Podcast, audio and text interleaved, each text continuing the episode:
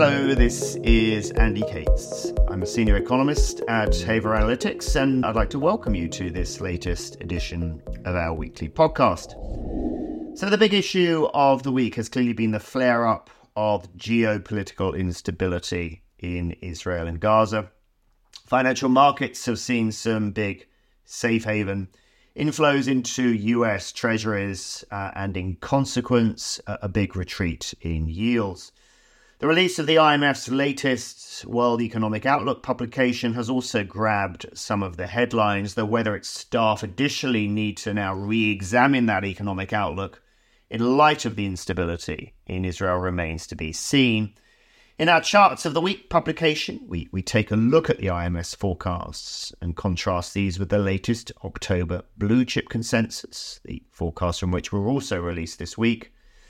The latter certainly carry an echo of the IMF's analysis, in as much as the US economic outlook was revised up again at the same time as the outlook for Europe and China was revised down.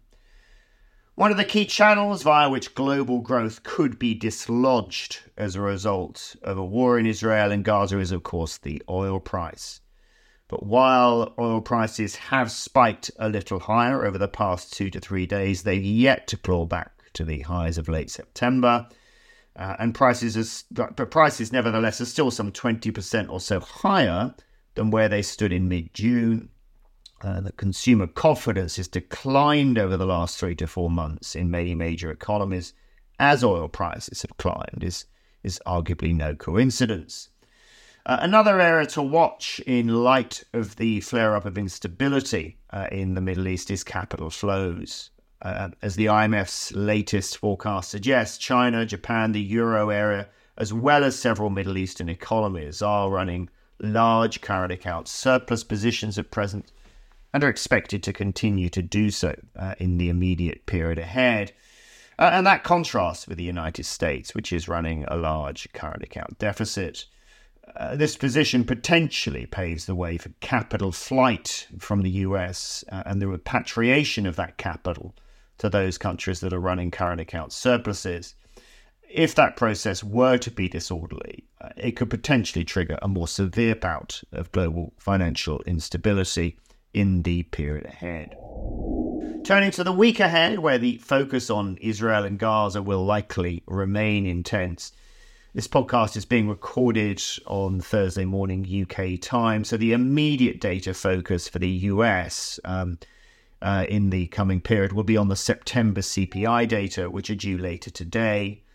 Next week, though, the focus will turn to the US numbers pertaining to retail sales, industrial production, and the housing market.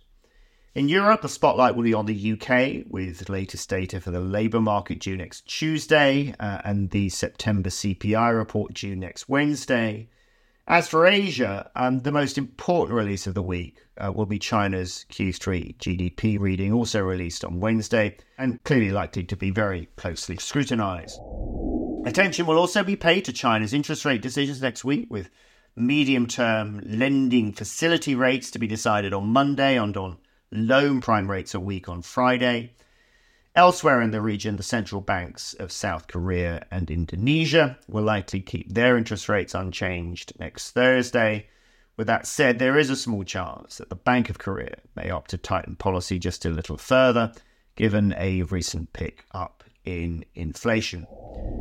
As for the news from Haver, note that we've added some new real estate data for Germany for 18 German cities to our German R database with a breakdown by apartments, condominiums, and single family houses.